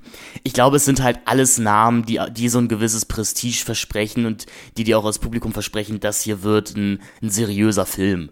Wenn, äh, also, und wird eben kein, äh, ja, ähm, nicht, ich wollte es gerade Buddy Double nennen, aber das ist der De Palma-Film. Er wird, wird, äh, wird kein Die Fliege, es wird jetzt nicht dieses Horrorgemansche, sondern eben ein, ein Film, den, den man sich auch im Arthouse-Kino angucken kann. Ja, aber aufgrund einer Szene, meiner Ansicht nach, eine Szene, die ausreicht, äh, bringt ihn auch eben auf die, auf die Liste vieler Genreliebhaber. So. Genau. Du hast halt diesen Badehauskampf, ja, und allein, und ich meine, allein diese, diese Planse oder dieser Tracking-Shot, wenn Mortensen über diese, ich weiß es nicht, durch dieses Kachelloch da kriecht oder über diese Kachelbank da kriecht, und ich glaube, das ist Tamer Hassan, der da unten am, äh, am Boden liegt, ähm, auf ihn so drauf kriecht, ich weiß gar nicht warum, er will, glaube ich, einfach nur über ihn drüber, und dann fängt er, und dann, und dann, ähm, ist der ja noch mal lebendig, beziehungsweise greift ihn ja noch mal an.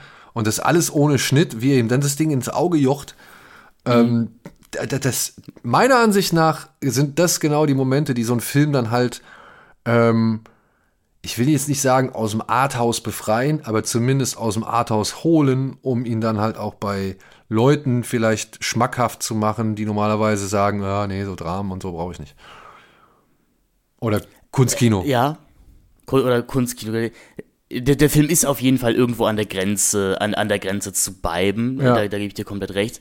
Ähm, was diese Badehaussequenz, glaube ich, auch auszeichnet, ist eben, es ist das, dieses Ausspielen des Ganzen, was wir vorher aus dem Film eigentlich nicht, nicht kannten. Denn wenn wir, haben, wir haben häufig fast eher Ergebnisse von was gesehen, als, als dass wir wirklich die Tat gesehen haben. Klar, es gibt einen Kehlenschnitt am Anfang und es gibt die, die geplatzte Fruchtblase im Drugstore von, von der jungen Sexworkerin. Aber wir sehen zum Beispiel, wir, wir sehen nur das erste Abschneiden eines Fingers und dann eben die endpräparierte Leiche am Ende. Und hier haben wir wirklich für äh, fünf, sechs, sieben Minuten einen, ja, einen Kampf ums nackte Überleben im wahrsten Sinne des Wortes. ums, Ähm, ja, ums nackte Überleben. Und das mutig, ne? Von einem, von einem A-Lister, der in einem der erf erfolgreichsten Popcorn-Fantasy-Spektakel aller Zeiten irgendwie zuvor mitgemacht hat. Plötzlich, ja. Ja, und wahrscheinlich ja, wie du auch am Anfang gesagt hast, gerade erst so im Wahrnehmungsfeld der meisten KinozuschauerInnen aufgetaucht, äh, aufgetaucht ist. Ja.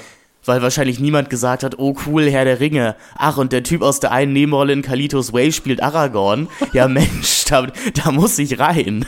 Ähm, Das ist, das ist schmutzig, deswegen habe ich aber, glaube ich, immer so einen Grundrespekt vor Vigo Mortensen, weil er ja aber auch wie viele der Hollywood-Schauspieler, in die sich in sehr, die früh in ihrer Karriere oder irgendwann in ihrer Karriere ein gutes Franchise gelandet haben, irgendwann gesagt haben, ich nehme jetzt meinen Namen, um ihm auch kleinere Produktionen zu ermöglichen, äh, wie es ein Daniel Radcliffe jetzt macht, wie es ein Elijah Wood ja seit Herr der Ringe fast durchgängig macht.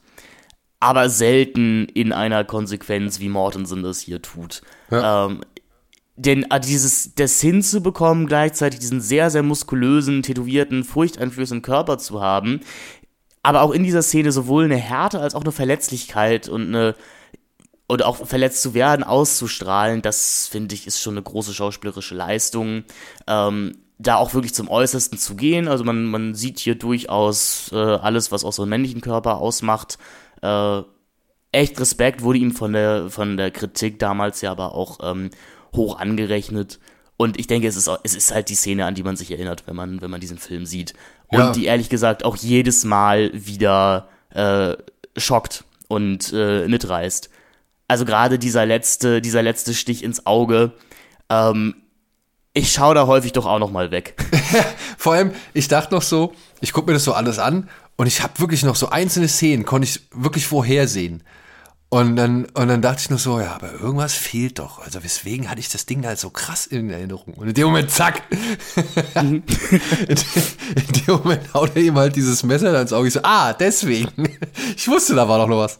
Und, aber ja, aber der ganze Aufbau, also es ist wirklich, ist schon, schon, ist schon sehr cool. Auch wenn ich diesen glatzköpfigen Schnauzbart, wenn der, muss ich sagen, also dass Viggo Mortensen bei dem nicht irgendwie gemerkt hat, dass was faul ist, äh, da muss ich mich auch ein bisschen wundern. Also es war mir das schlechteste Schauspiel, was ich da lang gesehen habe. Ah, das finde ich super, dass du das sagst, weil irgendwie, äh, also auf der einen Seite reagiert Mortensen auch ein bisschen zu routiniert darauf, dass plötzlich halt diese zwei Schläger in der Sauna stehen, gleichzeitig aber auch nicht. Ähm, ja, das, das ist halt auch die Frage, wie, wie viel ahnt dieser Charakter da? Also ahnt er, dass hier irgendwas gerade nicht richtig läuft? Man weiß es alles nicht. Allerdings wurde uns, ich glaube, Asim heißt der, der hat eben so einen, so einen Barbershop, der gleichzeitig auch als eine, als eine Art Speakeasy dient für die russische Mafia, in dem eben der, der alles in Gang, die Handlung in Gang setzende Mord geschieht. Der wird uns ja auch eher so ein bisschen als der etwas Einfältige präsentiert, vor dem niemand so richtig Respekt hat. Also vielleicht dachte sich die Nikolai-Figur einfach, ach, lass den alten Mann doch reden. Ähm, ja. der, der Habitus, also der Habitus, wie er sich verhält, auch wenn er da diesen, dieses Speakeasy anpreist am Anfang des Films, ist, unterscheidet jetzt nicht von dem, ja, wir gehen ins Badehaus, denn da sieht man die Tattoos der, der Menschen. Ja. Mhm. Ja, wie gesagt, ich, glaube, ich, glaube, der Film. Ein Tick ja, zu auffällig. Ein Tick zu auffällig, ja. Ähm, ich finde aber häufig, also der Film hat häufig auch so Dialog- und Drehbuchmomente, die ich anderen Filmen durchaus angekreidet hätte wie auch dieses nochmal zu betonen, ja, im Badehaus sieht man, was für ein Mann du wirklich bist, wenn man sieht deine Tattoos.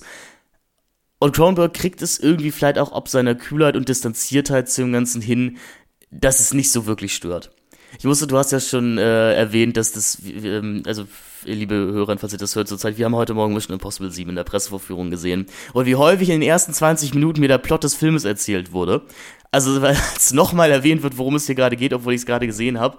Ähm, das macht jetzt äh, Eastern Promises nicht so häufig, aber wie gesagt, das Tattoo-Thema scheint, äh, scheint Mortensen sehr wichtig zu sein es gibt eben einmal eine etwas sehr expositorische Stelle, in der uns die Bedeutung von vielen Tattoos erklärt wird, wo man sich auch denken würde, ihr seid doch das Spezialkommando russische Mafia hier in der Londoner Polizei, müsstet ihr das nicht wissen.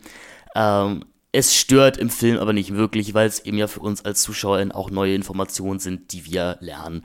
Jedenfalls ich, weil wie gesagt, ich kannte mich vorher mit der russischen Mafia nicht so aus, äh, was vielleicht aber auch äh, ein Vorteil ist. Ja, ich muss auch sagen, also ich, ich wusste das mit den Sternen, also, dass die Sterne auf jeden Fall äh, ein Symbol dafür sind. Und äh, vor allem ähm, auf den Knien, das, das hatte ich halt auch schon mal gehört, dass man halt eben, dass sie sich das auf die Knie machen, weil sie sich halt dann nicht mehr für irgendjemanden hinknien, so, weil äh, das würde ja bedeuten, sie würden äh, ihre, ihre Familie in den Schmutz ziehen oder in, in den Schmutz treten, so. Also, das hatte ich vorher schon mal gehört, aber das ist halt auch wirklich so dieses weiß ich nicht, so, so, so Schulhofgeraune, so, äh, weiß ich nicht, äh, Kaffeeautomaten geschwätzt, weißt du, hast du hier gelesen, ja, genau, das da ja. gelesen, das und das. So, also das ist, ähm, da konnte ich auch nie behaupten, dass das irgendwie so mehr als urbane Legende ist oder keine Ahnung. Also auf, auf die Echtheit habe ich das nicht geprüft, aber ich hatte das schon mal gehört und dementsprechend fand ich es halt cool, dass das in dem Film dann halt genau so dann nochmal aufgegriffen worden ist. Ja, und äh, das war für mich dann so, ein, so eine Mini-Bestätigung. Oh, warte mal, da habe ich schon von gehört, alles klar. Ähm, das, das war dann so, keine Ahnung, das hat, ist immer so ein positiver, weiß ich nicht, so ein positiver Aufblitzer irgendwo in so einem Film, wenn du sowas realisierst. Mhm. Und das fand ich halt hast du, hier ganz gut. Hast du das Gefühl, es gab vorher prominente Russen-Mafia-Filme? Also vor Tödliche Versprechen? Boah, gute Frage. Also wenn, dann waren sie nicht unbedingt prominent, beziehungsweise Weil, weil ich wüsste es nämlich auch nicht, weil ich auch das, also ich nämlich auch jetzt ein paar tagesaktuelle, also damals 2007 tagesaktuellen Kritiken gelesen habe und auch viele eben die, ja, das, also das, das Neuartige dieses Milieus hervorgestellt haben, dass man, dass sich das Ganze eben nicht mehr in einem jüdischen oder italienischen Milieu wie eben in amerikanischen Filmen bewegen würde, sondern hier in einem russischen. Und das ist ja auch ungefähr die Zeit, in der, habe ich das Gefühl, auch in Deutschland Russenmafia ein Thema wird. Also gerade gerade in Berlin ähm, und dann spätestens wahrscheinlich nochmal 2010 mit der, äh, mit der schon erwähnten äh, Dominik Graf-Serie im Angesicht des Verbrechens. Aber gefühlt, so, so schnell wie, diese, wie dieses Thema aufgekommen ist, scheint es auch wieder verschwunden zu sein, denn zumindest in Deutschland wurde die, diese russische Kriminalitätsdiskussion dann ja um die, in den Mitte der 2010er um, um die Clan-Diskussion abgelöst. Also, ähm, ja, also es kam ja immer mal wieder irgendwie was vor, ne? Also beziehungsweise es kam immer wieder, wurden auch mal Russen in, in, in Gangsterfilmen irgendwie eingebaut, mhm. so, ja. Ähm, aber meistens, ich könnte mich jetzt eher so an Grelleres erinnern. Also zum Beispiel Blutige Fahrt Gottes, Boondock Saints. Stimmt, das ist noch ein relativ dezidierter Russen-Mafia-Film. Ja, also da aber, war, ja. also da war halt, aber das fand ich nie so ausformuliert wie in, in Eastern Promises. Dann gibt es noch einen Film mit Paul Walker, der heißt Running Scared. Da hat auch die Russenmafia mitgespielt, mhm. aber da waren es, weißt du, ob das jetzt, weiß ich nicht, ob das jetzt die Russenmafia ist oder die Südafrikaner aus Lethal Weapon 2 oder weiß ich nicht, irgendwelche abtrünnigen Cops und so, das war dann letztendlich meiner Ansicht nach auch nicht unbedingt entscheidend. Also es hatte, es hat dem Ganzen gewissen Flair gegeben, so, weil es halt auch dann ein bisschen so mit den Familienthematiken dann gespielt hat.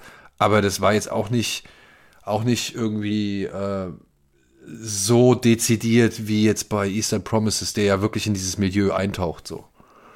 Ja, beziehungsweise hatte ich das Gefühl, die Russenmafia dient eher, diente früher oder diente eher so als Zeit, um zu sagen, jetzt wird's auch wirklich hart. Also das ist, das ist jetzt wird es wirklich nochmal eine Gangart, eine Gangart schlimmer. Ja, also genau, ähm, wenn die jetzt dabei sind, uh, oh ja, also das, ja genau, also es war so, so, so ein, wenn die Mafia nicht mehr genug ist, also die italienische Mafia, dann, dann holst du die Russen. Genau. Entschuldigung, das soll nicht diffamierend klingen. Also es ist nur halt einfach irgendwie so ein gewisses Klischee, was man ja wirklich bedient hat, einfach. Nee, und dann eben jetzt einen Kronberg zu haben, der uns dieses Milieu ein bisschen erklärt, der uns auch die, oder ja, der, der es uns näher bringt, der uns die Verhaltensweisen hier nahe bringt, uns hier und da sogar auch ein bisschen Verständnis für die Figuren abbringt. Denn auch, obwohl Armin Müller-Stahl ja nicht das personifizierte Böse in diesem Film ist, aber schon ein wahnsinnig niederträchtiger Mensch. Auch der hat immer so eine gewisse Trauer in seiner Stimme und das äußert sich dann mal kurz in melancholischen Sätzen wie ich hasse dieses Land, weil hier schneit es nie richtig, aber ich kann nicht zurück in die Heimat, denn da sucht der KGB nach mir. Obwohl es nie explizit Thema wird, wie vielleicht auch in den, in den Patenfilmen oder so, Kronberg kriegt das sicherlich auch auf seiner brillanten Schauspielerriege hin. Das sind immer noch Menschen irgendwo. Also man sieht, die haben sich, glaube ich, mit vielem einfach arrangiert ähm, man fragt sich dann so hinter, ist Armin Müller-Stahl wirklich so ein brutaler Mensch oder warum ist, wie ist der eigentlich so geworden? Das sind, das sind, finde ich, so die Fragen, die im Hintergrund dieses Films dann immer äh, lauern, die, äh, weswegen ich finde, dass dieser Film eben auch so brillant ist, weil er eben so, so viele Fragen aufwirft, die er gar nicht beantworten muss, aber die dann so im Kopf selber weiterleben. Ja, vor allem, was, ähm, was halt dann halt daraus wird, ne? Also wie lang das schon gehen muss, weil du bist halt immer auch meistens das Produkt deines Umfeldes. Und Ja. Wie wird es halt jemals weitergehen? Also stell dir mal vor, Kirill wäre äh, irgendwie, ja, Kirill wäre irgendwann mal an der, an der Macht gewesen. Ja. Dann, keine Ahnung, wenn da die, diese ganzen Repressionen, das ganze Unterdrückte über all die Jahre, plus die Gewalt und irgendwie ein Vater, der halt erstmal, weiß ich nicht, vor deinen Augen jemanden vergewaltigt, um dir zu zeigen, was ein richtiger Mann ist. Ja, also das kann ja nur noch ein schlimmeres Monster werden. So. Ja, eben vor allem, weil, weil er gewisse Sachen nicht ausüben kann und sich halt nur in eine Brutalität, äh, Brutalität retten kann. Also ich finde, das, ich finde, das ist einer der schlimmsten Zeilen in diesem, oder der, der, dem mir am nahegehendsten Zeilen in dem Drehbuch der, der Prostituierten, das uns, wie gesagt, durch den Film begleitet, wenn es eben heißt, ja, ähm, Kirill hat versucht, mich zu vergewaltigen, er hat es nicht geschafft und er hat mich weiter verprügelt. Ja, Also das, da, da wird ja in diesem einen Satz, du weißt einfach ganz genau, was Vincent Cassell für ein Typ ist. Ähm, vielleicht so ein bisschen erinnert auch an äh, ähm, äh, Mats Mikkelsen im zweiten Pusher. Da, da gibt es ja eine, eine ähnliche Szene der Impotenz, die, die nicht ganz durch Gewalt gelöst wird, aber die, die ein ähnlich aggressives Verhalten zutage fördert. Hier We Own the Night, das wäre noch, der erschien im selben Zeitraum. Der, wo ich, da muss ich sagen, aber auch da äh, war das auch alles ein bisschen von außen betrachtet eher. Also da ging es auch nur darum, da reinzukommen. Man, man könnte noch, äh, wo wir bei James Gray sind, Little Odessa. Ja, könnte Little Odessa, nennen, ja. Also sein, sein, sein Debütfilm. Ähm, Training Day vielleicht noch, aber das war jetzt auch nur am Rande. Also wirklich nur am Rande. Ansonsten bleibt nicht viel, außer, außer jetzt diesen, weiß ich nicht, außer diesen Rambo 3 oder irgend so ein Kram. So, ne? aber das ist ja jetzt, also, das kannst du ja wirklich nicht damit reinzählen. Äh, hier vielleicht noch Rounders. Kennst du den? Den Pokerfilm mit Matt den Damon? Pokerfilm, ja, Ja. mit, äh, ja. Ja, Der wird ja auch immer von, von echten PokerspielerInnen als, als einer der wenigen legiten Pokerfilme Ja, genannt. ja. Oder wo sie, wo die sagen, das Spiel, da spielen die Leute tatsächlich so Poker, wie man es auch tun würde. Ja, also Rounders, auf den lasse ich auch nicht kommen. Ist jetzt vielleicht nicht der beste Film so oder das beste Drama, aber ich finde die Darstellung der Pokerszene oder beziehungsweise wie sie da halt vor allem pokern, ähm, das finde ich sehr cool. Finde ich sehr cool. Aber hatte ich schon wieder komplett vergessen, dass da, dass da, dass da auch äh, Russenmafia ein Naja, Thema wird. äh, gespielt Ja. von John Malkovich, ne? Ja, natürlich, natürlich. Also ich wusste doch, dass John Malkovich dabei ist, aber ja, auch John Malkovich, der Mann für alle Nationalitäten, für in einer gewiss. solange, solange die, also solange noch Nullen irgendwie auf dem, auf dem, auf dem Gehaltscheck stehen, ist es vollkommen egal. Und wenn, wenn Gary Oldman keine Zeit hatte, dann ist John Malkovich ran. Ja. Hat nicht Gary Oldman auch mal einen Russen gespielt? Äh, ja, bestimmt mit Sicherheit.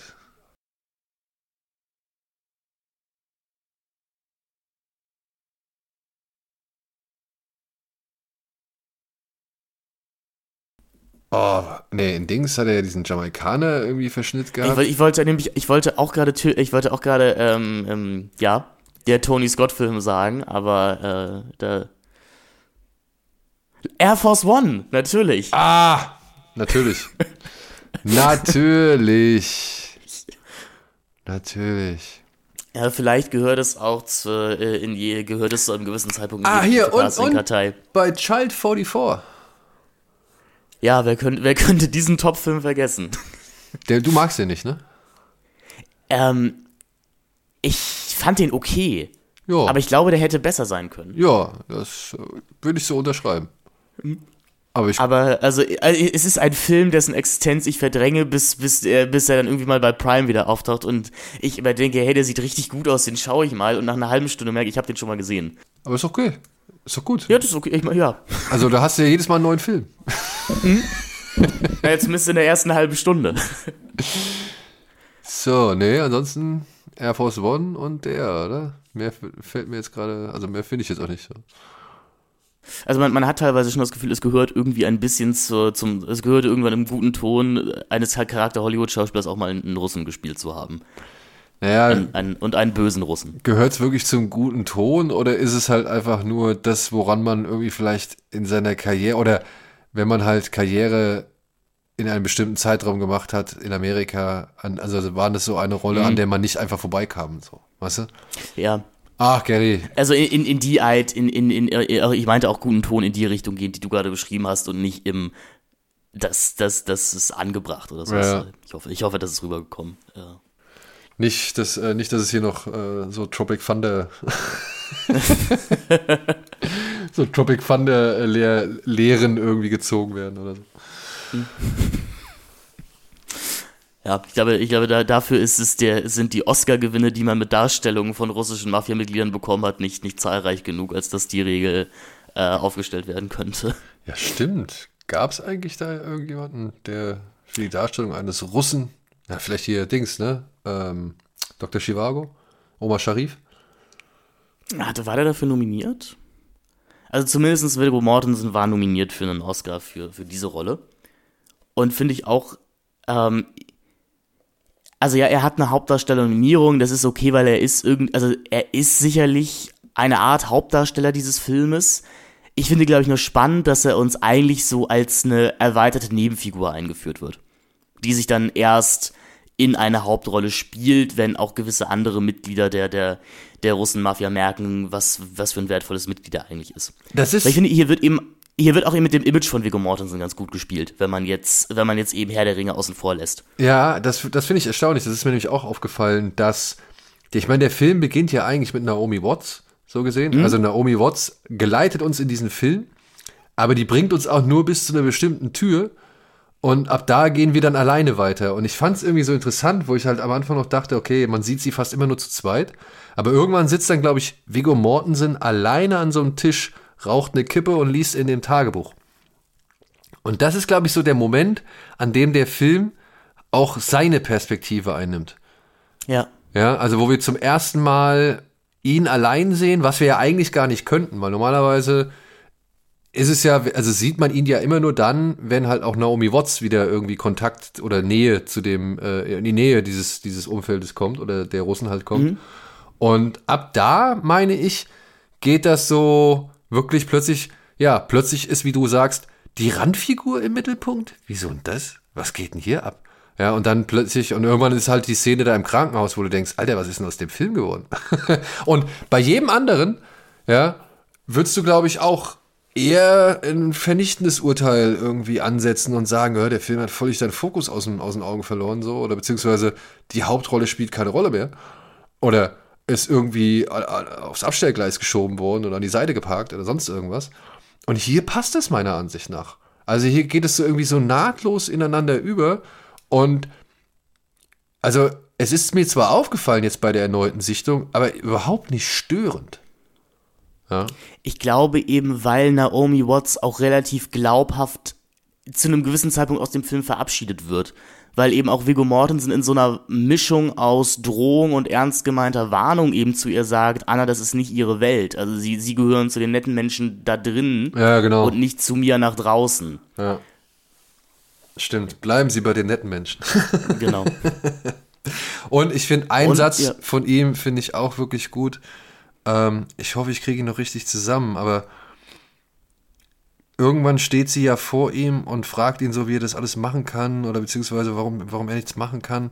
Und er guckt sie nur an und sagt irgendwie, Sklaven gebären Sklaven. Ja. Ja, und das fand ich halt, das fand ich halt einen echt fiesen Satz so, ne? Also beziehungsweise so, so ein, das war so niederschmetternd irgendwie, ohne wirklich böse zu sein, so. Also er meint es ja nicht böse. Er sagt es halt einfach nur klar, wie es ist. So. Nee, es ist halt auch wieder so ein Satz, der dir, also es ist halt ein Satz, der eine ganze Welt beschreibt. Ja. Und mehr brauchst du dann gar nicht.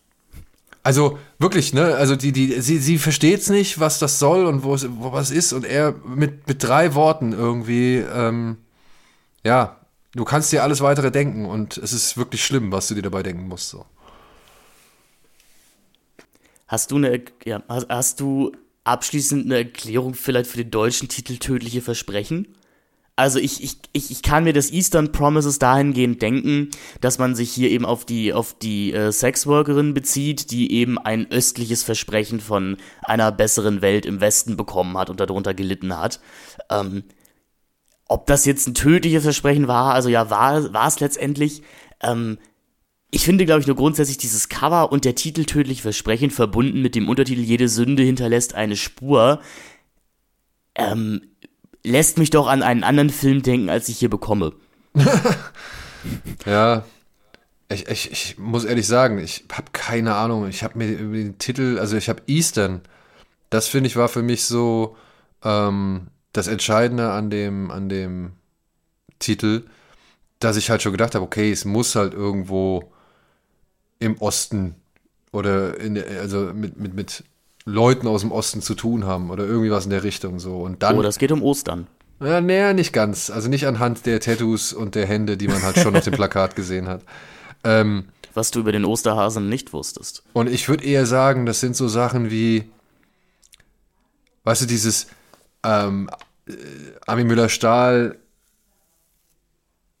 sagt irgendwann mal zu Naomi Watts, jetzt wissen Sie, wo ich bin und jetzt weiß ich, wo Sie sind. Wir sehen uns, Anna Ivanova oder wie was er immer sagt so. Weißt du, dieses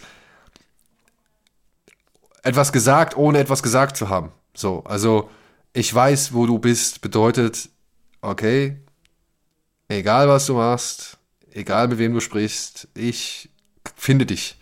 So. Ja. Und das sind so, das, das, das habe ich irgendwie als, als Synonym für Eastern Promises gesehen. Weißt du, so, so, also irgendwelche, so, irgendwelche dieser, dieser Regeln, dieser Rituale, dieser Kodexe, nee, wie sagt man Kodizi, ne? Für die Mehrheit.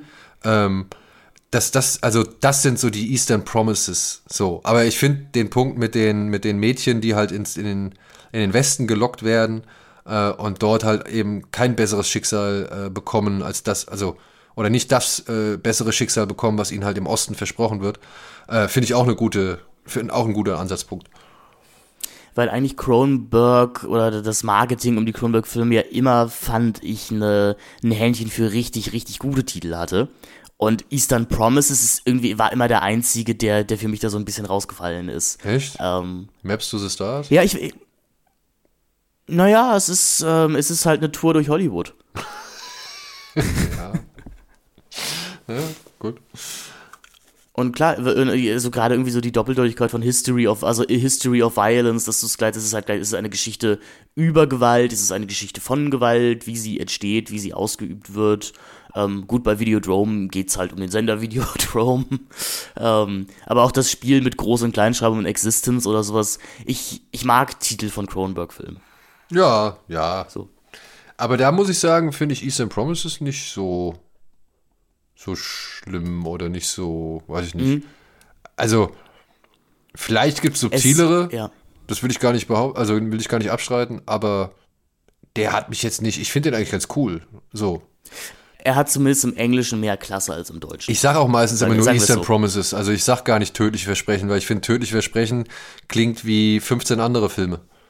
genau, Ja. genau. Ähm, Also ich könnte auch ein Steven Seagal, ein, ein, ich musste immer an Dings denken, an, weil ich weiß auch gar nicht warum, an, an diesen, ähm, an diesen Amnesiefilm mit Gina Davis, ähm, Long Kiss Goodnight. warst gerade weg bei mir. Hörst du mich? Äh, jetzt höre ich dich wieder, ja. Ja. Ähm, ich muss bei tödliche Versprechen immer an diesen Long Kiss Goodnight äh, mit Gina Davis Ja, Denken. tödliche Weihnachten. Ja, tödliche Weihnachten so. Keine Ahnung warum. Aber ja. Weißt du, also tödliche Versprechen könnte auch ein Steven Seagal-Film sein. So. Also, Ja, da fehlt noch ein Wort eigentlich, ne? Das ist doch, immer out for justice. Ähm, a good kill oder sowas. ja, ja, ja. Oder Vengeance is him. Keine. Resurrection, served, ja. Resurrection Surface. Bla bla bla. Ich weiß, hat bestimmt auch schon mal jemand gemacht, aber ein Spiel mit, äh, welcher, welcher dieser Steven Seagal-Titel ist ausgedacht und welcher ist echt. Ähm, Das ist eine gute Idee. Das muss ich. Oh, das mache ich demnächst, Alter. ja, da darfst du klauen an dieser Stelle. Da, Das muss ich demnächst mal machen, ey. Gibt's, äh, äh, das wäre geil, wenn vielleicht gibt's ja so einen Steven Seagal äh, äh, Emulator, nee, oder Generator. Also ich glaube, das Muster ist sehr schnell durchschaubar, ähm, wie, wie, wie hier gearbeitet wird. Ähm, um, um euch vielleicht auch mit einem kleinen Lacher zu entlassen, liebe ich lese einfach mal die Titel der letzten, der letzten Filme vor und dann, wenn ihr dann mir noch sagen könnt, was für Filme das sind und wie man die auseinanderhalten kann, dann habe ich wirklich Respekt für euch. Ähm, denn wer, also okay, wo, hier ist die Filme. Beyond the Law, General Commander, Attrition, Child Salesman, The Perfect Weapon, Contract to Kill, End of a Gun, Code of Honor, Sniper Special Ops, A Good Man, Force of Execution, A Dangerous Man. Ja, das sind, das sind doch alles Filmtitel wie Gedichte. Ja. China Salesman habe ich übrigens gesehen. Ist das der mit Mike Tyson? Ja. Und das ist, äh, also, alter, alter, ist das eine Unverschämtheit, dieser Film. Der ist halt von der chinesischen, glaube ich, Mobilfunk, von dem chinesischen Mobilfunkanbieter finanziert. Und äh, daraus wird auch überhaupt kein Hehl gemacht, weil es geht darum, diesen Mobilfunkanbieter in Afrika irgendwie ähm, zu verbreiten. Und es ist wirklich, ey, man muss es gesehen haben, weil man, man glaubt es halt, man kann es eigentlich gar nicht glauben, was dieser Film für eine für ein Humbug ist. Ja, ich habe General Commander tatsächlich gesehen und das ist, das ist eigentlich nur der Pilotfilm einer nie gestarteten TV-Serie ähm, mit einer, ein paar der merkwürdigsten Schnittentscheidungen, die ich jemals gesehen habe, weil Charaktere, wenn sie den Raum verlassen, so ausfaden.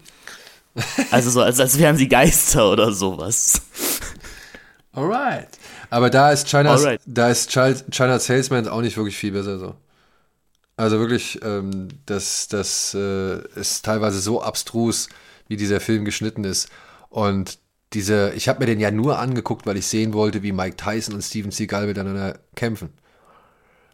Ich, du siehst es halt im Film nicht. Also obwohl sie eine, eine gemeinsame Kampfszene haben, siehst du nicht, dass die beiden miteinander kämpfen. Weil sie waren Ich würde sagen, ihre Doubles, ihre Doubles haben Genau. wahrscheinlich eine gemeinsame Also sie Kampfszene. waren niemals zur gleichen Zeit im Raum. Niemals. Ja. Und das siehst du halt teilweise, kannst es wirklich, es ist wirklich so, es ist wirklich so beschämend, wie offensichtlich das ist. Ja, da haben sie sich auch überhaupt kein, überhaupt gar keine Mühe gemacht, das zu kaschieren. Wenn dann dieser Stuntman irgendwie um 50 Kilo leichter ist als Steven Seagal. Und man sieht's halt, ne? Also man sieht's halt wirklich, dass da halt einfach eine andere Person steht. So. Aber ja, gut, was rede ich mich auf? wir, äh, also ich, ich, ich plane ja gerade schon das nächste Thema fürs Filmforum. Eigentlich wollte ich missverstandene Filme machen, aber vielleicht gibt es auch einfach die große Steven Seagal-Retrospektive. Das ist nämlich, glaube ich, ein Kurs, der noch an keiner Uni gemacht Es wurde. gibt den ein oder anderen Film, wo ich sage, immer nur wieder gerne. Immer wieder gerne. Ey, Out for Justice ist super, also der, der in Brooklyn spielt. Ich glaube, der heißt auf Deutsch auch das Brooklyn Massaker. ja, der ist geil.